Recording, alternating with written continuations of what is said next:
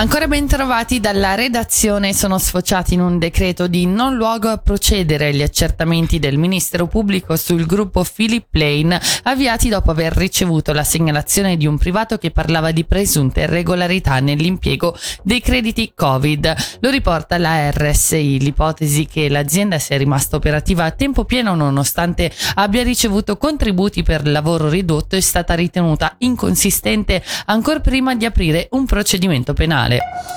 E record di candidati al Consiglio nazionale quest'anno sono 5.908 in lizza nelle elezioni del 22 ottobre. Zurigo in vetta alla classifica con 1.341 persone in corsa, Berna con 776, Vo con 384. In Ticino i candidati sono 255 e nei Grigioni 122. Risultati estremamente positivi per il primo semestre di Banca Stato. L'istituto ticinese nella prima metà del 2023 ha visto ottimi risultati risultati grazie a crediti ipotecari in crescita e prodotti per la sostenibilità ambientale. Sentiamo il servizio di Michele Sedili. Il gruppo Banca Stato nella prima metà dell'anno ha visto cifre particolarmente positive con un risultato operativo in crescita del 137,2% in confronto al medesimo periodo del 2022. Questo ha portato l'istituto a toccare quota 102 milioni di franchi.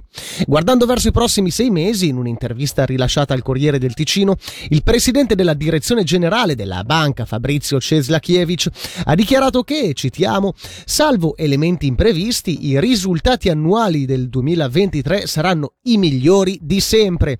La banca cantonale ticinese amministra ormai patrimoni per 22,23 miliardi, un aumento di 929 milioni rispetto al semestre precedente.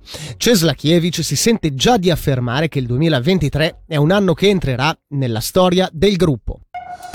Ora le pier- previsioni del tempo a sud variamente nuvoloso e all'inizio ancora qualche goccia possibile, in giornata brevi schiarite con limite delle nevicate sopra i 2200 metri. A basse quote la temperatura massima si aggirerà attorno ai 24 gradi con tendenza favonica.